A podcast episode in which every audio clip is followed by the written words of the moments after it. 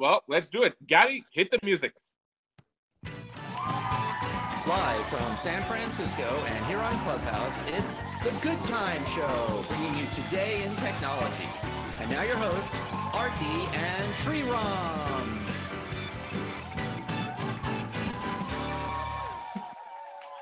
Woohoo! All right. Yeah. Hey, folks. Welcome. Uh, welcome to tonight's episode of Good Time. Uh, this is uh, I'm Arti and uh, Sriram and I co-host the show, and we've been doing this for the last couple of months. I think we should stop saying last month. It's been a it's been a couple months since December, and uh, we've been having so much fun doing this. It's about an hour. We try and do this uh, pretty much every weeknight, and uh, we learn so much. And we get guests, uh, just spectacular guests who are like really kind and generous with their time to come in and talk about all things tech, culture, movies, TV shows, just stuff that's like happening and all the positive stories in tech and products. Um, and uh, you know, this today we are doing it's it's a little past 6 p.m. Uh, where we are in San Francisco. Uh, we wanted to do an East Coast friendly show thanks to our guest tonight. So thanks so much for uh, changing around your schedule. I think we got people from like you know somewhere in Europe in New Zealand, just people waking up at like really odd hours. Thanks for making it all happen and just being here.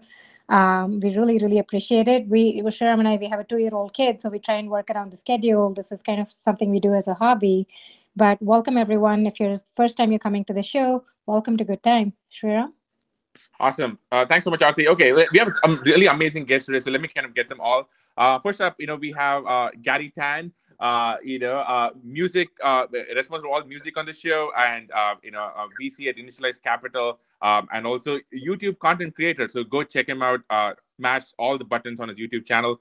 Um, we also have coming back uh, two of my favorite people on YouTube uh, in Colin and Samir. Uh, you know, the, uh, you know, I would say, you know, I found, you know, I met them a few months ago, and has been so inspiring to me in how warm and generous they are, both in pers- personally, but also with their content, just helping people think about the creator economy. So if you haven't checked them out, go check out their YouTube content, their podcast. They're some of the two of the smartest, nicest people that you'll see online. So Colin Samir, thank you so much for coming back on the show. Man, thank you. Your introductions are always uh, so great. I know my dad's listening, and he loves your introductions. So thank Too you, kind. Sriram. Yeah. oh, well, if your dad is listening, just be sure that your son has achieved more than any other Asian kid would ever have. So uh, you should be proud. Uh, I can keep going, that. but I want to impress somebody more. Um, okay, we also have coming back somebody really special. Uh, the founder and CEO of a little-known company called Coinbase, uh, Brian Armstrong. Brian, thank you so much for coming back. Thank you Uh, for having me. I got it. There we go. uh, uh, and uh, last but definitely not least, uh, you know, uh, this is someone someone that uh, I've looked up to for many many years. Uh, um, and we are very very lucky to have with us today uh, uh, Marques Brownlee, but as everybody probably knows him, MKBHD. Uh, you know, I I can give you some stats. Uh, he has over 13.6 million subscribers on YouTube, over 700 million views uh, last year. He has been uploading videos. I've, I went to his first ever videos since about 2009, uh, which involved, I think, like a 17 inch HP Pavilion laptop. Uh, he has uh, interviewed actually a couple of folks we have had on the show uh, in Elon Musk and Mark Zuckerberg and a bunch of others, made for Forbes 30 under 30. But I don't think any of that captures the impact uh, Marques has. Uh, I don't think it's an exaggeration to say that he's by far one of the most influential thoughtful technology commentators and reviewers that you'll ever find. Um, I watch all of his videos, and uh, he- he's just an amazing, amazing uh, content creator and technology spokesperson. So, Marques, thank you so much for coming on the show. Wow, you were right about the intros. That was incredible. uh, thank you, thank you for having me on. Long time listener, first time caller. Looking forward. To, Oh.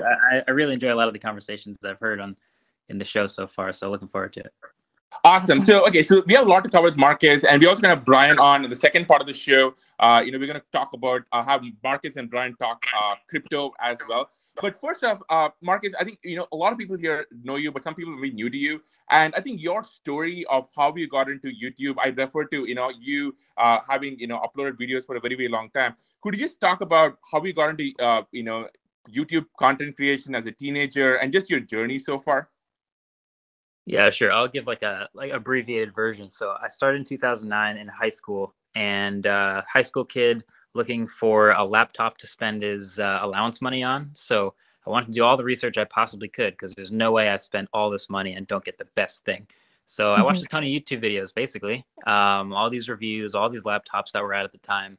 Finally got one and ended up buying it. And when I got it, I noticed some things about it that I actually didn't see in the videos I'd watching. I thought I, I thought I knew everything.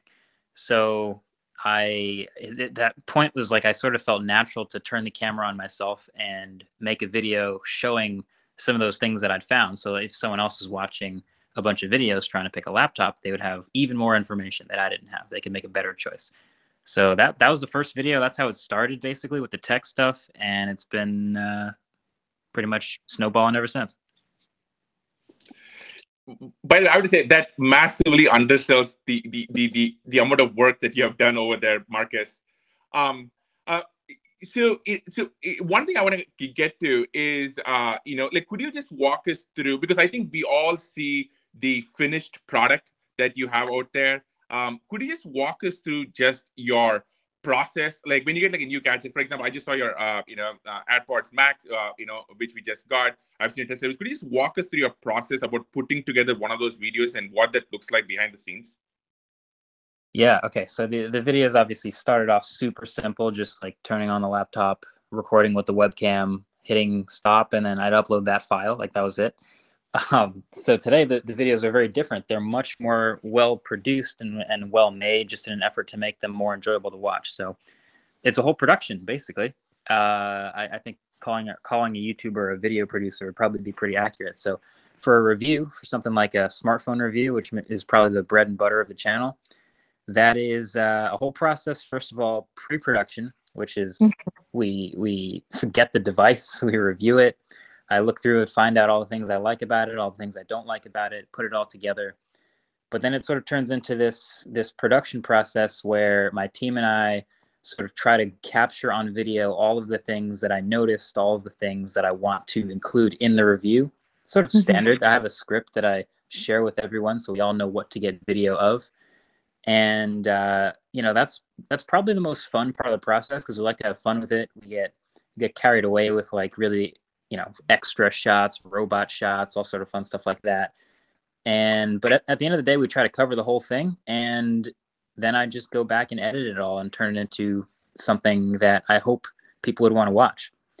Uh, that's that's actually at this point maybe the most efficient part of the process.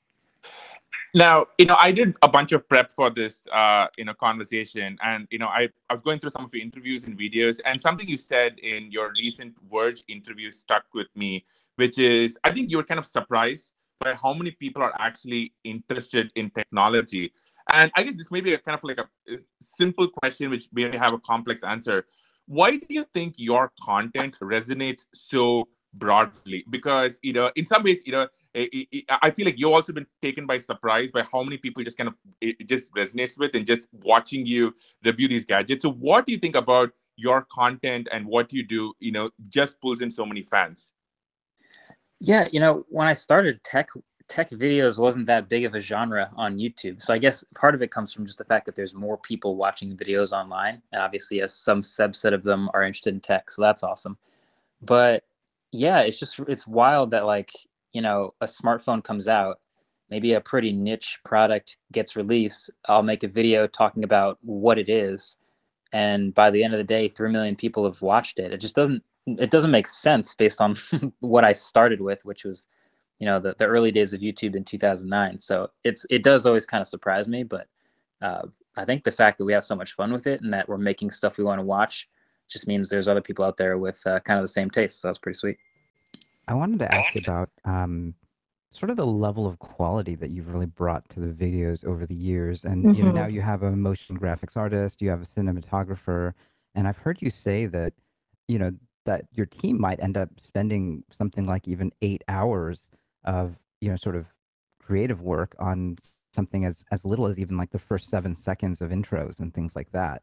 And uh, i just wanted to like ask about you know has that evolved? Is it still sort of that level of detail and focus? And you know I, I think hats off because it really does come out in the videos that there is that sort of craftsmanship yeah, definitely. So this is this is one of the things that's been really interesting about the tech YouTube world for the past couple of years is like the, the production value of everything I've seen has skyrocketed. So if you if you tried to upload like the first few videos that I uploaded back in the day, they wouldn't get nearly the same response because the the bar for like how good everyone has gotten with video has gone up so much.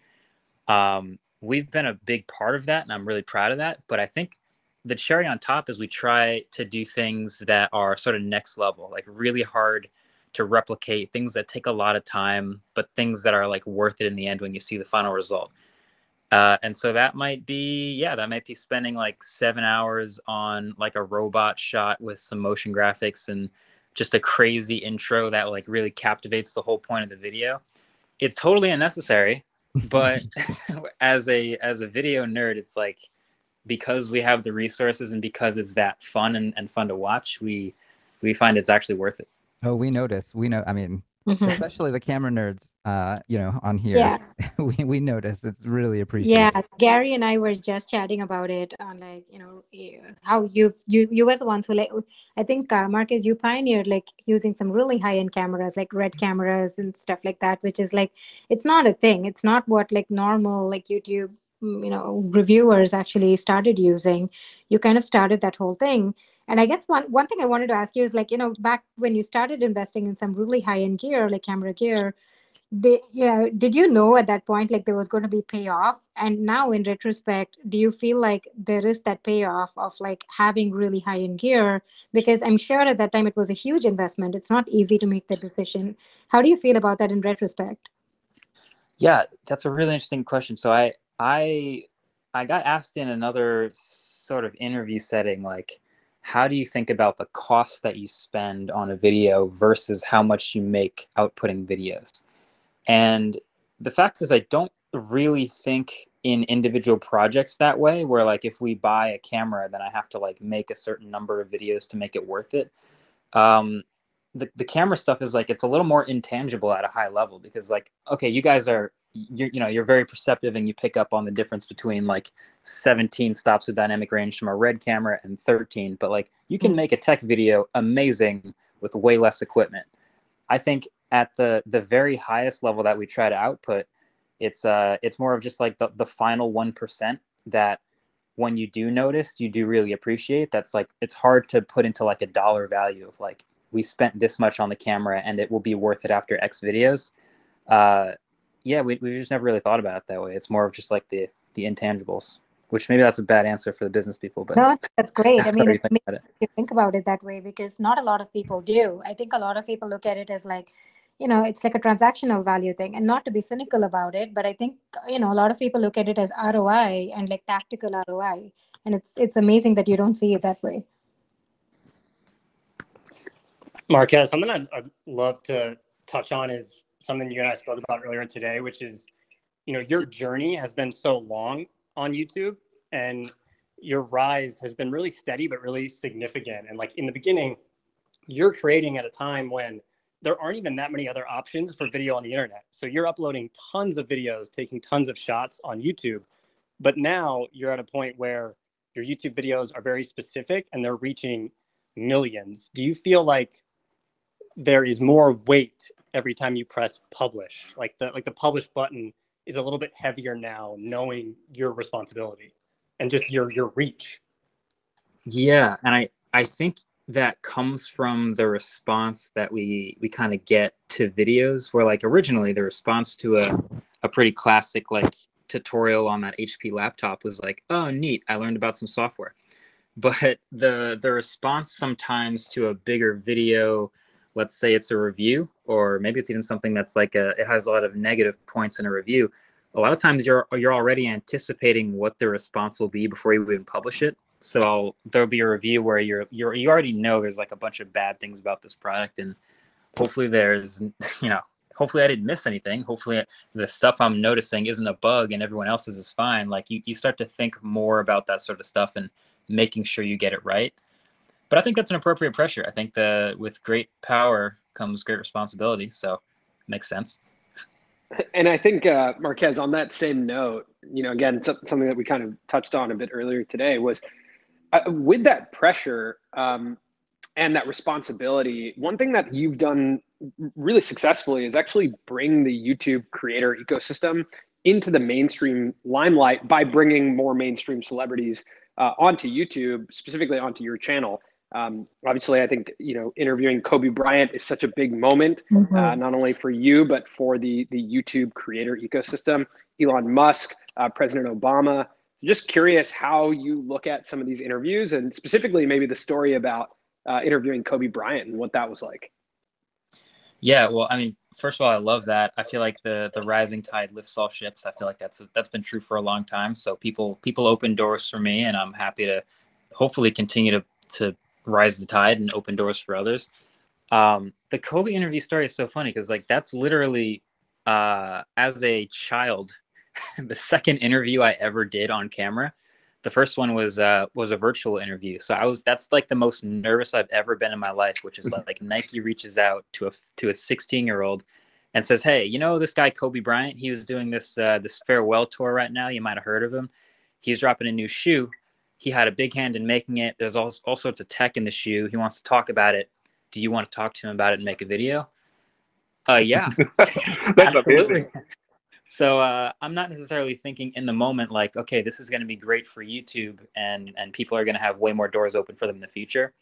Um, but you know, when we hit publish and we see that we did a good job with it, I think that that is a pretty sweet byproduct. Is there's going to be more of that stuff happening.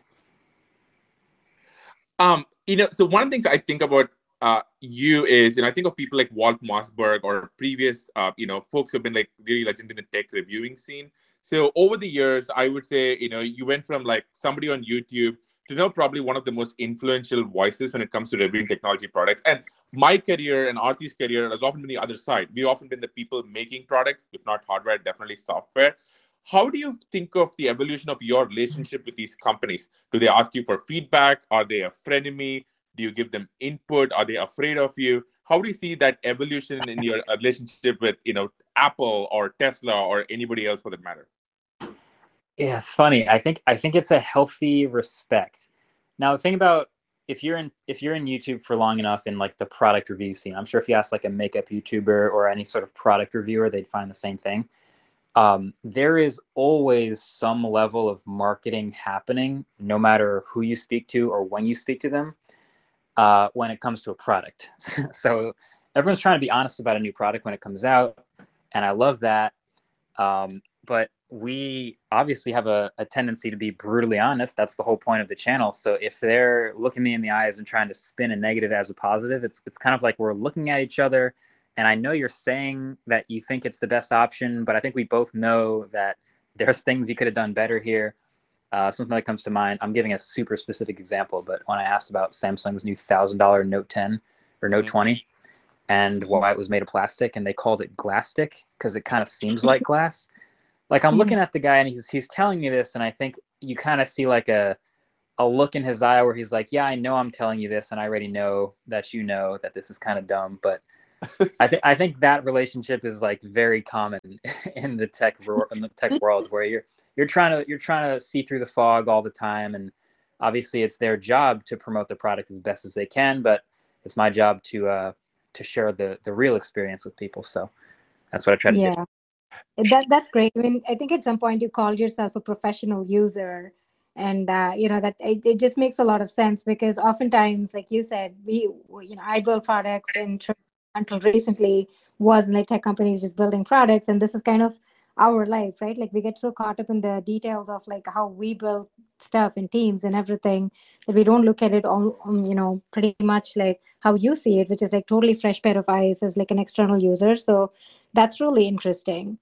Um, i think uh, one question i wanted to ask you this is like slightly separate um, you know what i i love your videos on retro tech um, and uh, especially you know i'm sure like one of the most watched ones is the game boy one. I'm sure you get asked about that all the time. Uh, you know i would love to understand the inspiration behind it. Like it's just such a cool idea. It's really fun.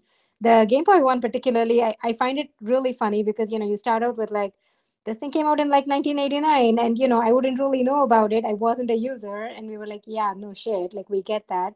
And uh, you kind of like go from there into like you know getting casey and just going like having a lot of fun with it so talk to us about like the inspiration behind retro tech that, that set of videos in general uh, and also like if you can go into specifics of any of these or like the Game Boy one specifically on like behind the scenes there or how you made it happen. Yeah, retro RetroTech's a good one. It's a it was a lot of good things coming together in the same place. Um, I happen to be 27, so I'm like right in this age where there's a bunch of pretty iconic pieces of tech that I Mm. barely missed. Like I never owned a GameCube, but By the way, just people... thank you for making us all feel really ancient right there, Marques. just thank you so much for that. but like it, it mattered a lot because there's a lot of people in different ages in my audience too where they are way more familiar with these pieces of tech so i'm always talking about this new stuff new new new all the newest pieces of tech and the the thought came up of like there's there's like a whole list of things that i could sort of review now and review their impact on tech as we have it today Mhm. uh, and sort of rediscover that stuff. So yeah, we we had a bunch of YouTubers appear on the show, and it was a lot of fun. Um, and I got to sort of rediscover that that nostalgic bit of tech. And I think people who are older who did use that tech found it in a totally different light, where it was like, oh, I I, I played with this. I, I knew it like the back of my hand. So is is a different lens to view it through. But I think both versions of watching that show would be really fun. Yeah, I love that you tried to open the whole box and you were like, "How? What? How do I do that?" And and there was like a small like push or something written there, and you were like, "Man, okay, I feel like they've really improved the packaging technology since that like 30 years ago to now." I Boxes thought have gotten a lot better since since the since the late '80s. it- Yep. So you you uh, Marques, like on this on this topic of you beca- being like a professional user and and someone who's like very into um, tech, obviously plays out in in the videos, and it's why you've built such a big community. But another thing that you are is a professional YouTube creator, and that's not something that was actually you know available when you first started uploading videos. So just to shift focus in, into that direction you're pretty transparent with how the business of YouTube works, uh, especially your business between you know AdSense, uh, brand deals, merchandise, uh, some of the different uh, you know diverse revenue streams that you have. But what do you think goes into being a professional YouTube creator? Like what what are the components that make up a professional YouTube creator? I'm sure there's a lot of people in the audience who are interested in becoming that. Um, so just curious. You you, you mentioned uh, you have this great analogy about an octopus, so I'll I'll just leave it there. Yeah, yeah. Okay, so so there's a bunch of. First of all, it's always funny when you ask like a kid in maybe I don't know sixth grade or something today, like, what do you want to be when you grow up? And so many of them say YouTuber today. That that literally didn't exist ten years ago, which is hilarious. Um, so today, so if you want to be a YouTuber, so let's say you're in sixth grade or or whatever grade and you want to be a YouTuber, you you end up having maybe like six or seven different individual jobs that you have to train yourself in and become good at at the same time. So i i describe myself as an octopus like you have these eight arms doing eight different things. One of those arms is writing video ideas. One of those arms is being a camera operator. One of those arms is being a professional video editor. One of those arms is being a content strategist and figuring out how to use social media in different ways to grow your brand.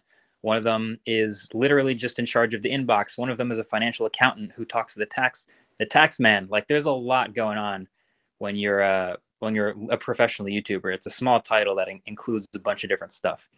Um, I could go way more into the octopus thing, but depends on how much time we have. uh, uh, we have a bunch of time actually, but you know, actually, one of the things, uh, uh, you know, which kind of related to that. By the way, Marques, I love your joke in one of your interviews about this. Is probably the most common question you get around the, you know, the holiday dinner table, any dinner table, which is like, you know, how do I make money on YouTube? Um, do you remember, like, was there a video or was there a moment where you were like, okay, you know what, this is going to be my thing, this is going to be my career? Because in some ways, I feel like a lot of people, like, you know, um, maybe don't realize how long you've been doing this and this is like not an overnight success so like did you ever have a moment where like okay you know what this is you know going to be you know what i'm going to do and uh nothing else Yeah. Okay. So I wish I could point to like one moment where I went, oh, I uploaded this video and then I knew. Uh, but it's not really as romantic as that. I think really, if you picture a gradient of like, I don't know, just im- imagine a band that's blue on one side and red on the other side. And it's just a sort of a clean gradient from blue to red. At some point in there, it's not blue anymore and it's it's red, but it's kind of unclear where that point is and that's kind of how it feels going from doing it as a hobby to doing it as a job uh, i think the obvious answer is when i graduated from college then like i, I needed a job, and it was just where I would pour all my time and reinvest. Um, but I think yeah, at some point during college, it was like when a professor asks you why you haven't dropped out yet, and then why classmates are like wondering why all of your projects are something to do with YouTube, but you never tell anyone about it. It's kind of it just sort of happens slowly. So that's uh that's how I look at it. Marques, I have questions. I mentioned that my dad is in the audience, and my dad is someone I've tried to explain the business of YouTube um, to a few times, and I'm not very successful at it. So I, I was curious if there are people listening who don't fully 100% understand how the business of YouTube works. How do you explain it? Hold on, before you answer that, Marques, uh, Samir's dad, just know that Samir and has been inspiring millions of us, and you know, um, and you know, he's been such a huge impact on my channel um, and you should be really proud of him. And uh, he just really made it in a way that none of. Oh, I appreciate that. Okay. Thank you, Marques. You can go on. Yeah. so good. Um, okay, so yeah, YouTube is it's a platform. It's a, I mean, I don't know if I could just exp- I'm just gonna give you like the fundamentals of it, but basically, when YouTube sells ads, they split it with the the people who uploaded the content. Like it's that simple. Uh, the more eyeballs and the more specific eyeballs you bring to YouTube, uh, the more revenue you generate for YouTube, and therefore the more they split it with you. And there's a trillion other nuances to that that are, you know, CPM related and content related and audience funnel related and all that fun stuff. But at the end of the day, YouTube yeah. wants people on their platform. And even outside of, you know, the advertising, obviously that that comes through YouTube, which is very unique to being a YouTube creator.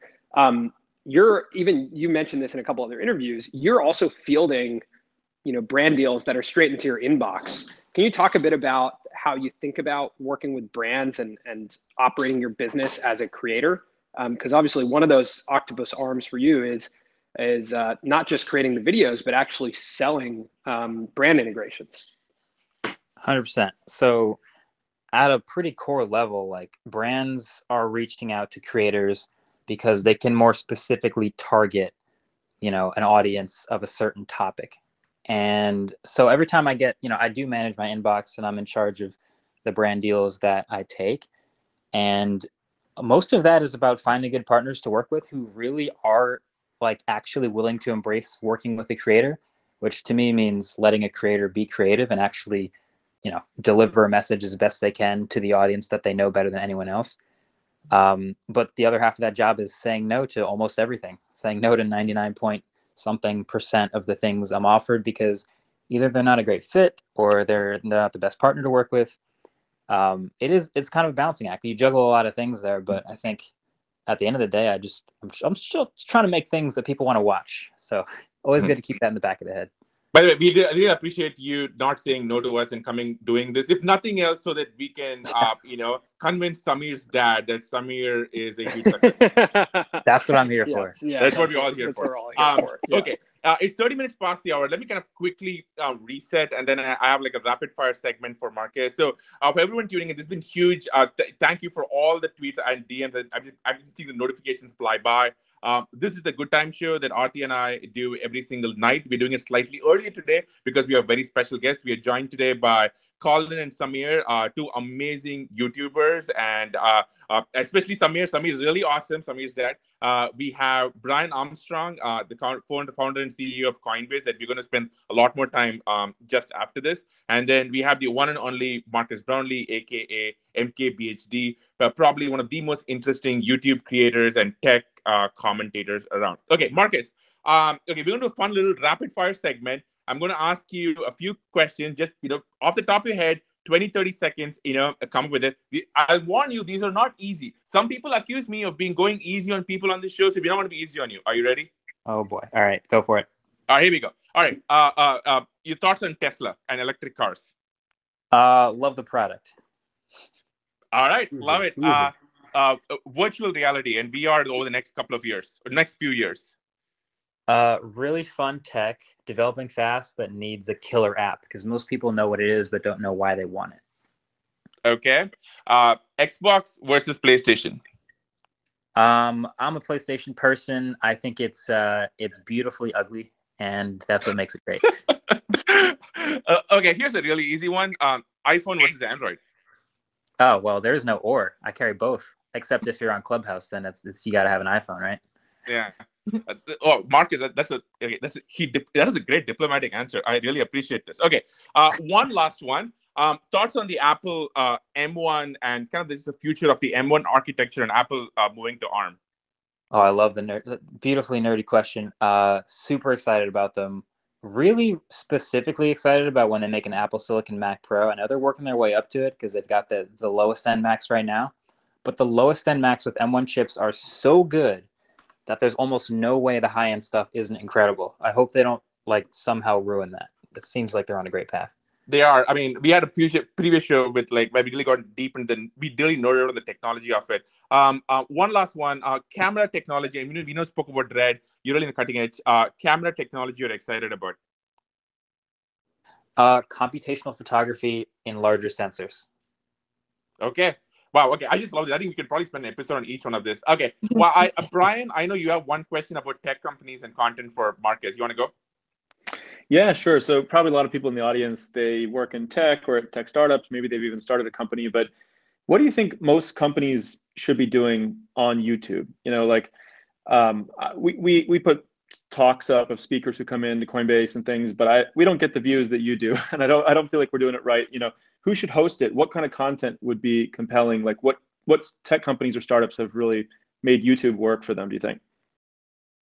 Yeah, that's a really interesting question. I think when I notice a a company like succeeding well on YouTube, it's usually because they have a good personality attached to it. Some of them have multiple personalities and that can succeed, but I found like when there's like one or two that are really good and that, that can drive a viewer back that they're they kind of get calibrated to, um, that works really well. Now, obviously, if you're if you're a company doing videos on YouTube, you're trying to highlight how good your product is and you're trying to deliver marketing messages and all that fun stuff. But I, I think just having having a personality kind of like a human instead of just like a like a robot marketing machine, I think that appeals to at least having people tolerate something that they know is a marketing message. Um, okay, uh, Marques, I have one question because this come up a lot. Uh, great question, Brian. That's actually a fantastic topic. We- should probably dive, dive into that. Marques, launching your own products. Uh, are we going to see it? I I know you've been, you know, you had like a backpack collab. I saw you had like other stuff coming out there. Will you ever see an MKBHD phone? Hmm, I can't say too much, but Oh. I think Oh. it makes sense, doesn't it? It makes Oh. sense. you know the I the, the thing I get asked so often is like, oh wow, you review a lot of these things. Why don't you make your own? And like I'm a I'm a creator. I make videos. I run a video studio. I can't like build a factory in my studio and make products. So it always has to involve some sort of collaboration. So the challenge for me is finding the best version of that collaboration to make something where I can actually have an impact. So we'll see how it goes. Okay, well, that that that, that does not intrigue me one bit at all. Uh, um, okay, all right. Um, switching gears just a little bit. Um, you know, Marques, that was amazing. Um, what one of the things we wanted to do uh, on this show is try and bring together people that you may not have heard together before. And uh, on this, you know, we're kind of really excited to have, like you've seen, uh, Marques, but also Brian Armstrong, the founder and CEO of Coinbase, who was, was kind of gracious, gracious, enough to come back and join us. Uh, uh, first of all, I want to say something uh, for everyone listening. Um, this none of this is financial advice. Uh, you know, I was reminded because I saw also Marques' latest video on Dogecoin. I like, I have to say this. Uh, this is not financial advice. Please don't take any financial advice from any of us on a clubhouse show. Just kind of want to put that out there uh, and make all the lawyers happy. Um, I want to actually start off with uh, Marques first and go to Brian. Marques, I saw a video on Dogecoin. Just curious about your interest in crypto overall, and then you know, you're Brian here. You know what you know, if anything or about crypto that you want to actually ask him about.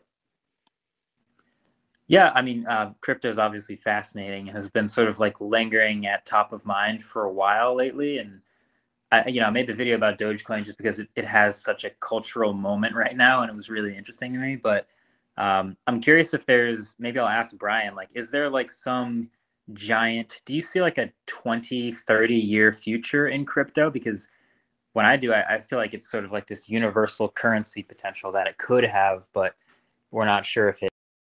I'm curious what how you look at it. Yeah, well, first of all, your Dogecoin video I thought was great. I, I love you captured the essence of it, which is that it's not trying to be super serious or cool, and it's just it's just kind of fun. And so, um, frankly, I underestimated Dogecoin when it first came out. I was like, okay, that's a funny joke, but no one's going to treat it seriously. And it turned out it's actually turned out to be a bigger deal. So you you caught on to that real quick. Um, yeah, so I mean, where could crypto go? I, look, I definitely see it being a 20, 30, 100 year thing. I think right now people are primarily jumping into crypto because they want to invest a little bit of it. They maybe want to see the value of it go up. Um, even now, institutions like businesses, um, you know, big companies are starting to hold it on their balance sheet as like an inflation hedge. They're all worried about um, there's so many dollars being printed and stimulus and you know quantitative easing and all these kinds of topics. So that's a new trend. And then central banks are starting to create digital currencies. Um, China, the U.S., a bunch of countries are looking into it. There's these new kinds of uh, applications coming out, like like DeFi and NFTs. Like, so the what I, where I think this is going is that we're seeing the creation of a new economy, which we call the crypto economy internally, and it's basically a complement to the traditional economy, but it's more fair, it's more free, it's more global um, it's kind of democrat, you know, access to it is democratized by anybody around the world as long as they have a smartphone. And I think people are going to be like earning a living in the crypto economy. They're going to be um, borrowing and lending, investing, obviously, and using these new kinds of um, apps. Like there might even be social media apps that get built in these new decentralized um, systems that are kind of like re-decentralizing the web. So I think it's, you know, this is kind of a maybe a lofty statement, but I think it's um, it's the future of the economy. I think it's the it's the future of the web, be decentralizing it. Um, crypto has a long, long way to go, and I think it'll eventually the crypto economy could be a sizable portion of GDP. So it's kind of cool. Um, okay, so you know, I was thinking of questions to ask both of you together. Um, you know, I mean, obviously, Brian, in his role as you know, um, you know, uh, just given his role in the crypto community with Coinbase, and Marques is kind of like the person who kind of represents the the zeitgeist with consumer tech. For both of you, you know, do you think crypto has broken through to mainstream um, consumer awareness? And if not, what do you think it needs to, you know, get really get there? Uh, I mean, Marques, I'm curious to get your take uh, and then Brian, or other way around. Yeah.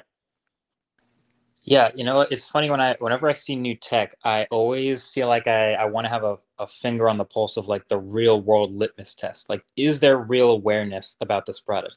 Because the funny thing is, I you know, I upload a video and there's lots of people talking tech, but there are very few pieces of the tech world that bleed over outside of like, you know, I'll go to practice one day at night and a teammate asks me like, "Did you see what this new folding phone is doing?" And I'm like, wow, that's actually it, it's it's gotten outside the tech world.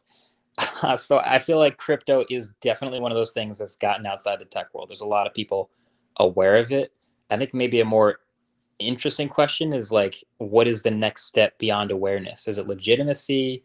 Is it is it people feeling safe using it? Is what is the next thing after awareness?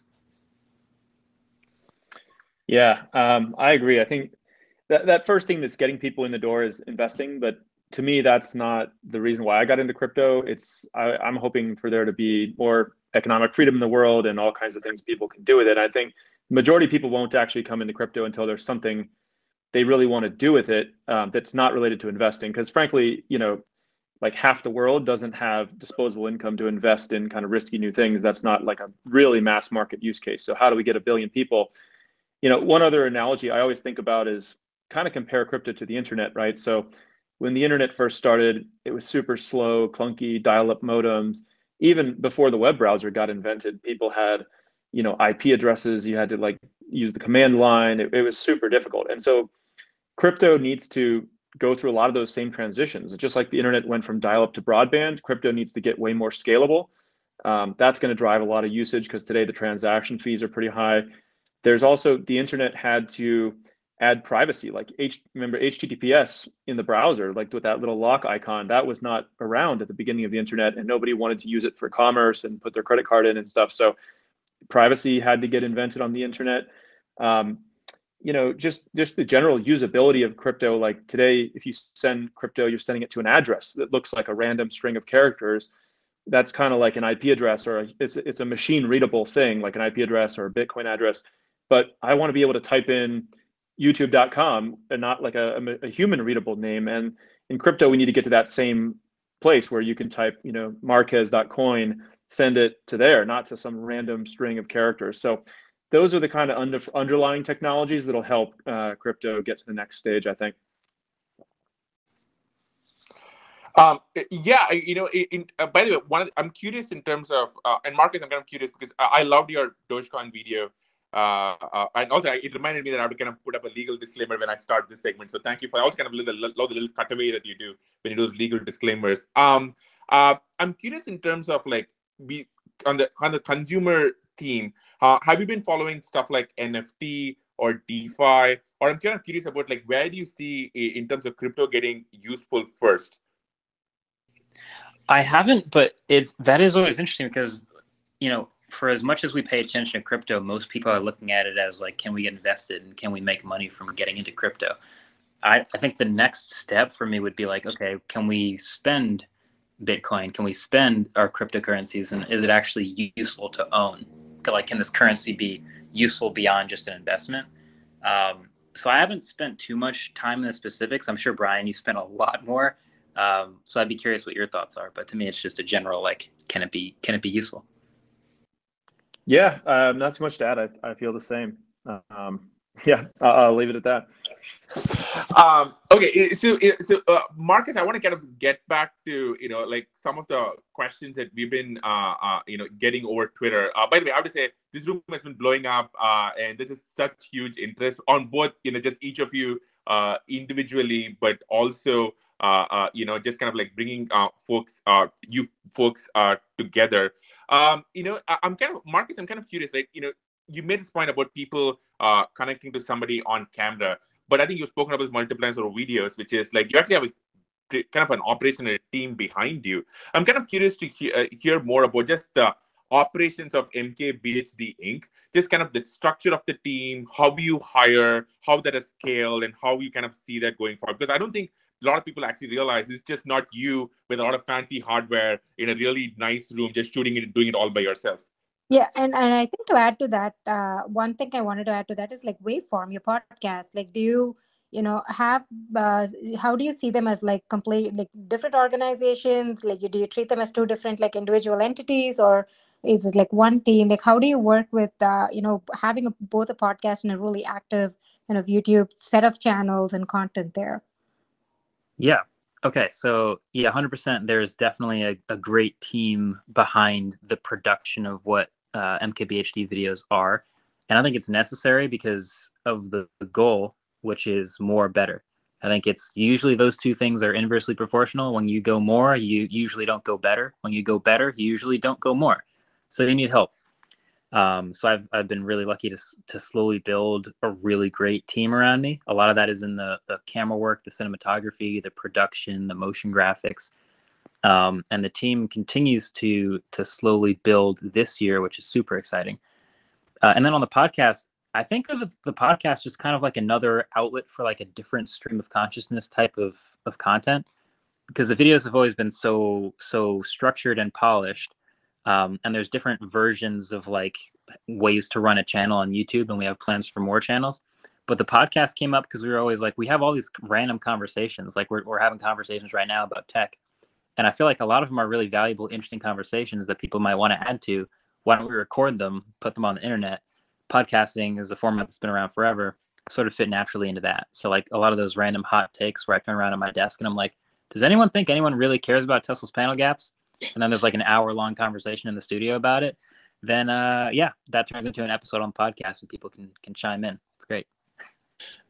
So oh, by the way, I think you know, uh, Samir, I want to get your take on this too because I think yeah. one of the things I loved with your recent video is how you folks have actually you know been doing more podcasts as a way to like generate mm-hmm. amazing content for the channel. So I think there's kind of a connective tissue there for I would love to kind of hear your thoughts here too. Yeah, I, I, so just as a reference, what we were talking about was, you know, when you record, like we recorded today, Marques, like a long form podcast, like obviously that then can become atomized into different types of, of content that can be cut for, um, you know, YouTube and clips. It can be released as a long form audio, long form video, and then uh, what we do with with a lot of the recordings that we have is then we'll convert them into like a video essay where we're hosting in and around it. So we try and take one hour long recording session and turn it into as many pieces of content um, as we can. But I, I, also wanted to add, um, speaking of like increasing content output, we got a question on Twitter from Daniel Ebelman. Uh, he asked if you'd ever consider making a second channel for behind the scenes vlogs um, and generally more kind of relaxed video. Uh, just curious if you'd be open to showing more of yourself as a as a person as well as what the behind the scenes is at MKBHD HQ. So curious if uh, if that's in the works and something that we're going to get a look at. Yeah, that's been an interesting thought. So I don't think I'll ever vlog, uh, just because the behind the scenes. I don't know if it's like precious to me or whatever, but I just really, really value having time that is not uh, specifically dedicated to being on camera. Um, much respect to vloggers, I think that's really hard. But uh, yeah, I do think it makes a lot of sense to have maybe it's like behind the scenes type stuff, um, but even more specifically, maybe just just stuff around the studio that's a little more casual. Um, that is definitely that is definitely something we're we're thinking a lot about. Um, and also to the point of like getting a lot of different pieces of content out of like a podcast or something like that. Like that formula is so great and it works really well. Like you guys have done it well for a bunch of episodes and you see a lot of podcasts that do it really well. So that's literally something we're working on launching this year. Trying to do it a little bit better and a little different because it wouldn't be an MKBHD launch if we didn't. But we're trying to do a, a waveform podcast video channel and clips channel and all that fun stuff. And that's something that we saw, um, you know, Dobrik recently released his views channel um, with his first full length episode on YouTube this week. And we talked about Mr. Beast, Mr. Beastburger. And so I'm just kind of tying into what those two guys are doing um, in the creator economy. Just curious if there's certain creators that you look at right now and are kind of inspired to push the limit and push the boundary of, of um, you know, what you can do with MKBHD. Yeah, for sure. So those are two really good examples. I feel like in the beginning, a lot of my inspiration was in production because I was I was still learning how to make videos. So a lot of it was like, look how great these videos are. Look at the look at the production. Look at the camera shots. That I found a lot of inspiration in that. And I think now a lot of that has turned to the business behind it because that's that's again something that I'm relatively young at, which is building the business and scaling it and and opening new doors for it. So that's been like the Mr. Beasts and the David Dobrik's of the world, where you kind of admire what they're able to do working with companies and what they're able to unlock and enable as far as content. Um, yeah, major props to both of them. I'm trying to think of another example that's not already mentioned. I'm gonna go. Let me think off the top. I almost want to open YouTube. Here, I'm gonna open YouTube right now and look and see who's in my sub box set. That I love it. Right we're doing it live. Linus Tech Tips, Philip DeFranco. Huge shout out to those two. I think Phil's in the audience. So yeah, I just want to give a shout out to, to Phil DeFranco because he's like a shout big inspiration Phil. for us uh, yeah. as well. But Colin, I know you had a question um, that you wanted to follow up here with Marques. Yeah, I was just curious. I think as we talk about the Phil DeFrancos of the world, the Mr. Beast, the David Dobrik's, like these are top level creators that have businesses built around them, and it's this it, it's different. You have a different set of problems than if you're a small creator. You now are dealing with management and HR and uh, hiring and all these different things. I'm curious. This is a question we asked uh, Mr. Beast, but what's your biggest pain point as you turn from creator into full time? Uh, have this huge business around you. Yeah, I think uh, that biggest point pain point has like shifted over the years actually. So early in in the the production world, it was just like it takes me so long to make a video. it takes me so many hours to put together a video. I got better and better at that. And then now that we have help with making videos, I find the biggest pain point is actually the writing and research and the pre production. And I'm going to go ahead and look into my crystal ball here and say that if we solve this pain point, the next biggest pain point is going to be like sort of in the HR world of training and like successfully transferring my creative vision to growing members of the team, like trying to figure out because essentially my job has changed. Like now, am I a writer today? Is that my job? Am I a pro writer? I don't know.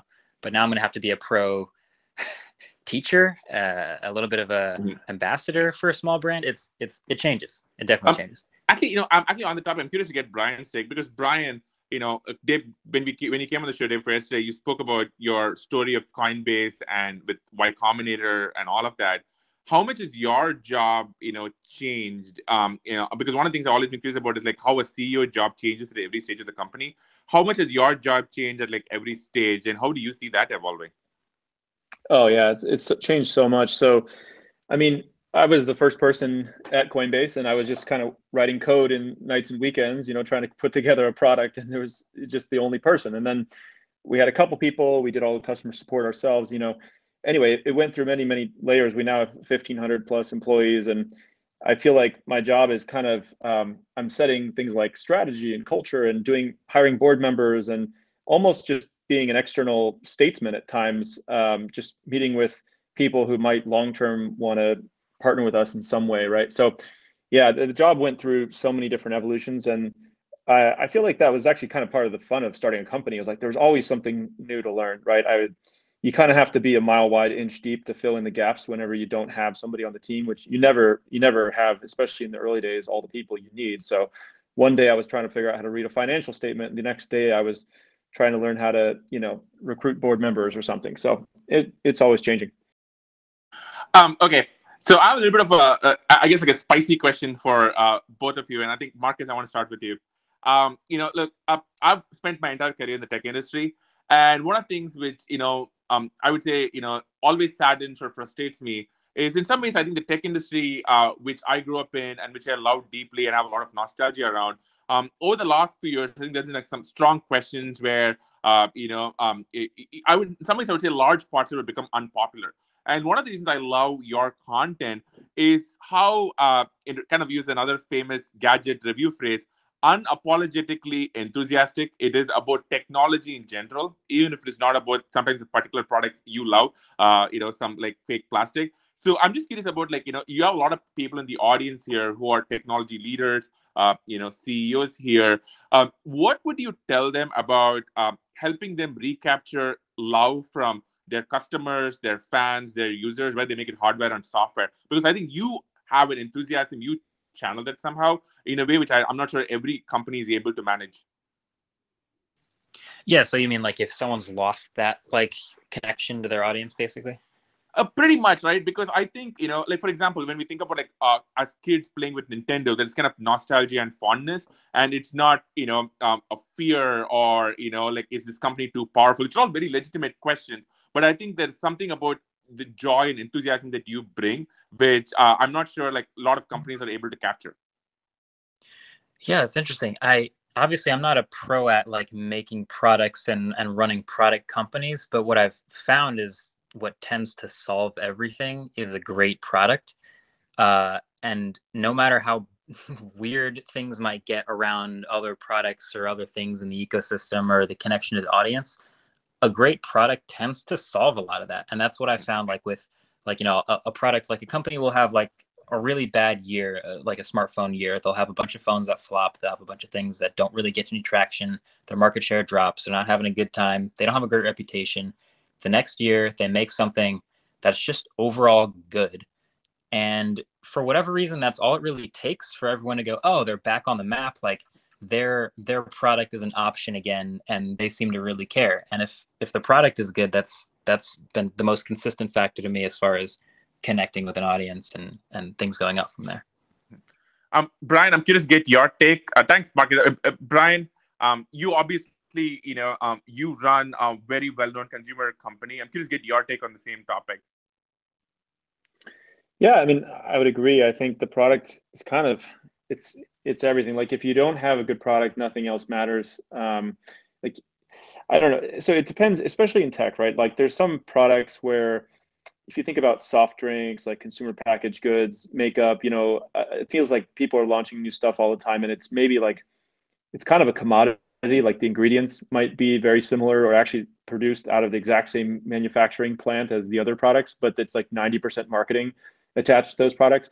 I've never really been very good at marketing, so I, you know, I tried to make a product that was unique and differentiated just on the features or the ease of use or the trust behind it. And I also think that's kind of like the best form of marketing when people just tell their friends like, ah, go go install this thing, go at it.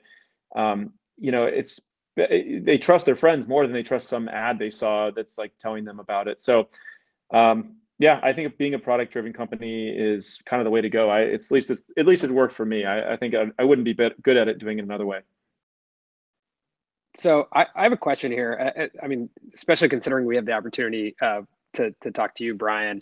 Uh, but I was I was on Instagram today, and I was I was uh, scrolling around, and I came across Logan Paul announcing that uh, he has these like NFTs that are available. And to be honest, I just want to like take a step back and try and get an understanding of what are NFTs? How do they interact with you know the creators uh, online, social creators, and, and the creator economy? And um, you know, as we talk about this, Marques, I'm curious if you've considered this or what what what does this all mean for the creator economy? Yeah, so I guess I'll start. So, you know, NFT stands for non-fungible token, and this is uh, what that means is it's a unique digital item, like a provably unique digital item, and that's kind of uh, something that's novel because pr- previously digital items like photos and stuff, you could just make infinite copies of them, and there was no way to sort of say this is a scarce or a unique one. Um, so cryptocurrency allowed this to be created, and what are people using this for? Well, people started making um, art, you know, kind of like limited edition art. They started trading around uh, domain names that was kind of NFTs. Um, you know, inside of games, people have digital goods. They want to have like a, you know, provable unique good inside the game. And in the future, people have always written in sci-fi about the metaverse, right? And in the metaverse, you might want to have real estate or a spaceship or clothing or whatever. And so um, this has kind of uh, been NFTs are sort of having a moment right now in crypto. And the way that this ties into creators is that you know creators can now issue digital items, whether that's like it could be a song in theory, it could be uh, kind of like merch that is like a limited edition thing and their fans can kind of have a direct relationship with them to to own those to buy them. Um, what's kind of cool about it is that a lot of creators i mean market marques you might know about this better much better than i do but um, a lot of the deals that uh, creators do to, like to earn money like they, they either have to go through advertising if you're if you're, if you're a musician on spotify or whatever you, they always feel like they're kind of getting pennies on the dollar. And so the potential for nfts is exciting here in that maybe artists can have more direct connections to their fans and monetize much more effectively. Um, and that's what everyone's starting to think about with NFTs and crypto.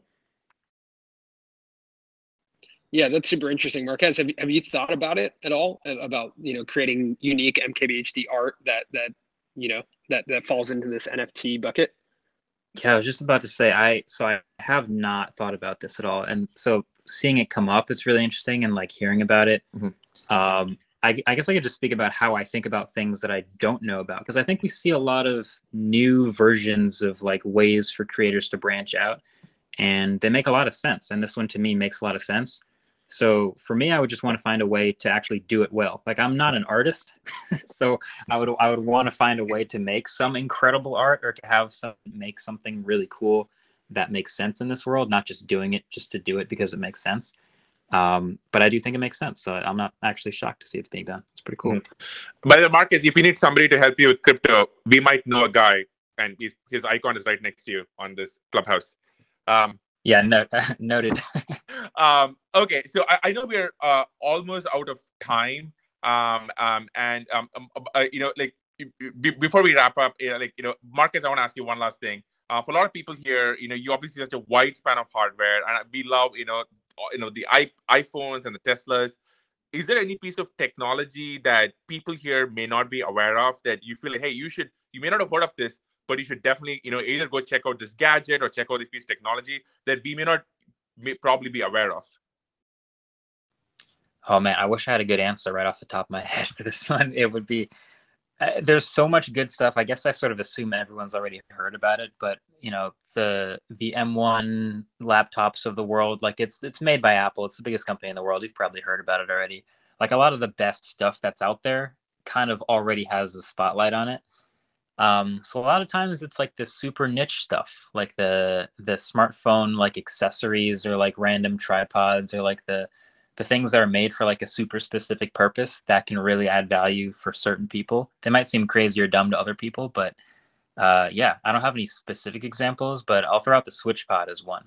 Like I, I've used the Joby Gorilla Pods forever, and the SwitchPod was, if you haven't heard of it, it's like this this rigid metal uh, swip out like swiveling tripod type thing. You can put a small camera or a phone on super useful. Most people won't care about it, but for people who've used Gorilla Pods, the Switch Pod is like the next best thing ever. So I just want to yeah. vouch for it. Colin and I use the Switch Pod as well, so we're we're totally go. on board, Marques. Same here. Same here.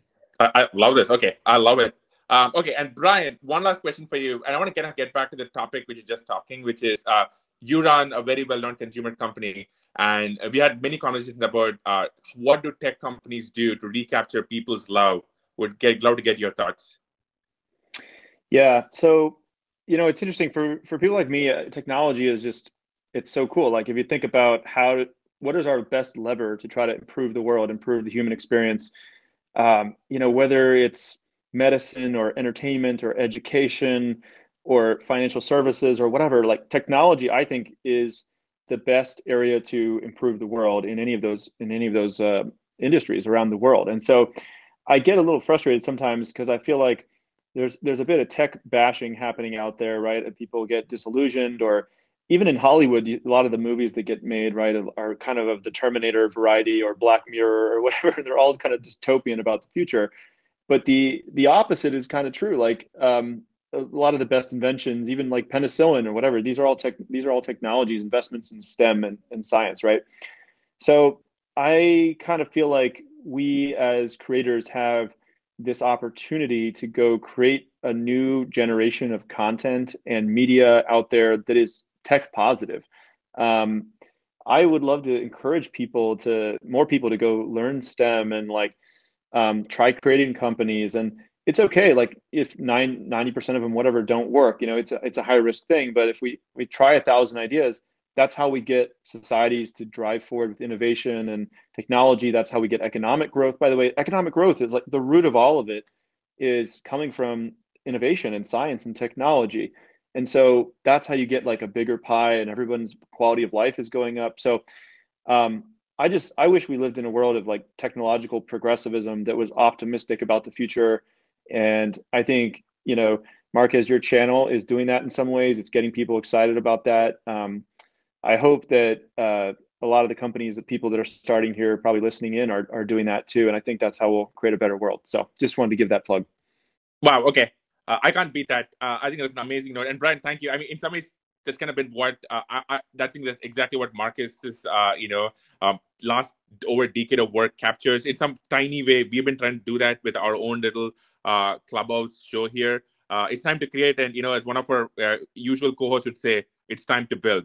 Um, okay, we're out of time. Um, I want to quickly wrap up. Uh, oh, first off, you know, thank you to everybody who tuned in. It's kind of a huge show. All the tweets and DMs. Um, we kind of almost at max capacity throughout. I see a lot of very well-known, famous names here in the audience. So, uh, uh really appreciate all of you uh, uh, listening as always. Um, um, you know, we will be off for a couple of days, but we're working on a surprise guest and a surprise time over the weekend. So, uh, if you're not already, just text us as 415- 322-7800. The number is on my profile or on the Twitter account, and we'll keep you updated when there's a new show or follow us on Twitter. Um, and then I want to thank everybody. Uh, you know, first of all, my co-host Aarthi, uh, Garry, as usual, for just being amazing uh, Colin and Samir for just being the nicest people on YouTube. Uh, go follow their channel, uh, Colin and Samir. They put out amazing content about the creator economy and YouTube, and just amazing human beings. And Samir's dad, uh, Samir is amazing and awesome. And you know, just make sure you tell all of your relatives also that because that's also like quite the thing. So, Colin Samir, thank you so much for being today uh, here with us today.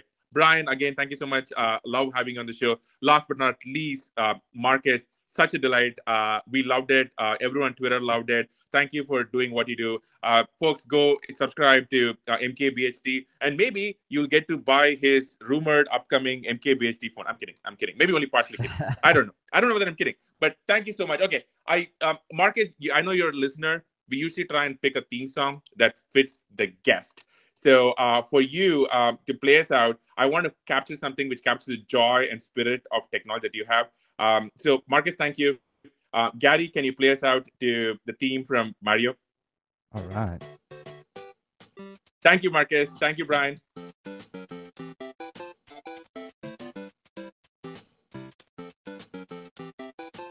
Thank you, everyone. This is awesome. Thanks, Garry. All right. Good night, everyone. We're going to take a break tomorrow. We'll see you over the weekend. Thank you. This is awesome. Thank you so much. Bye bye. Be well, everyone.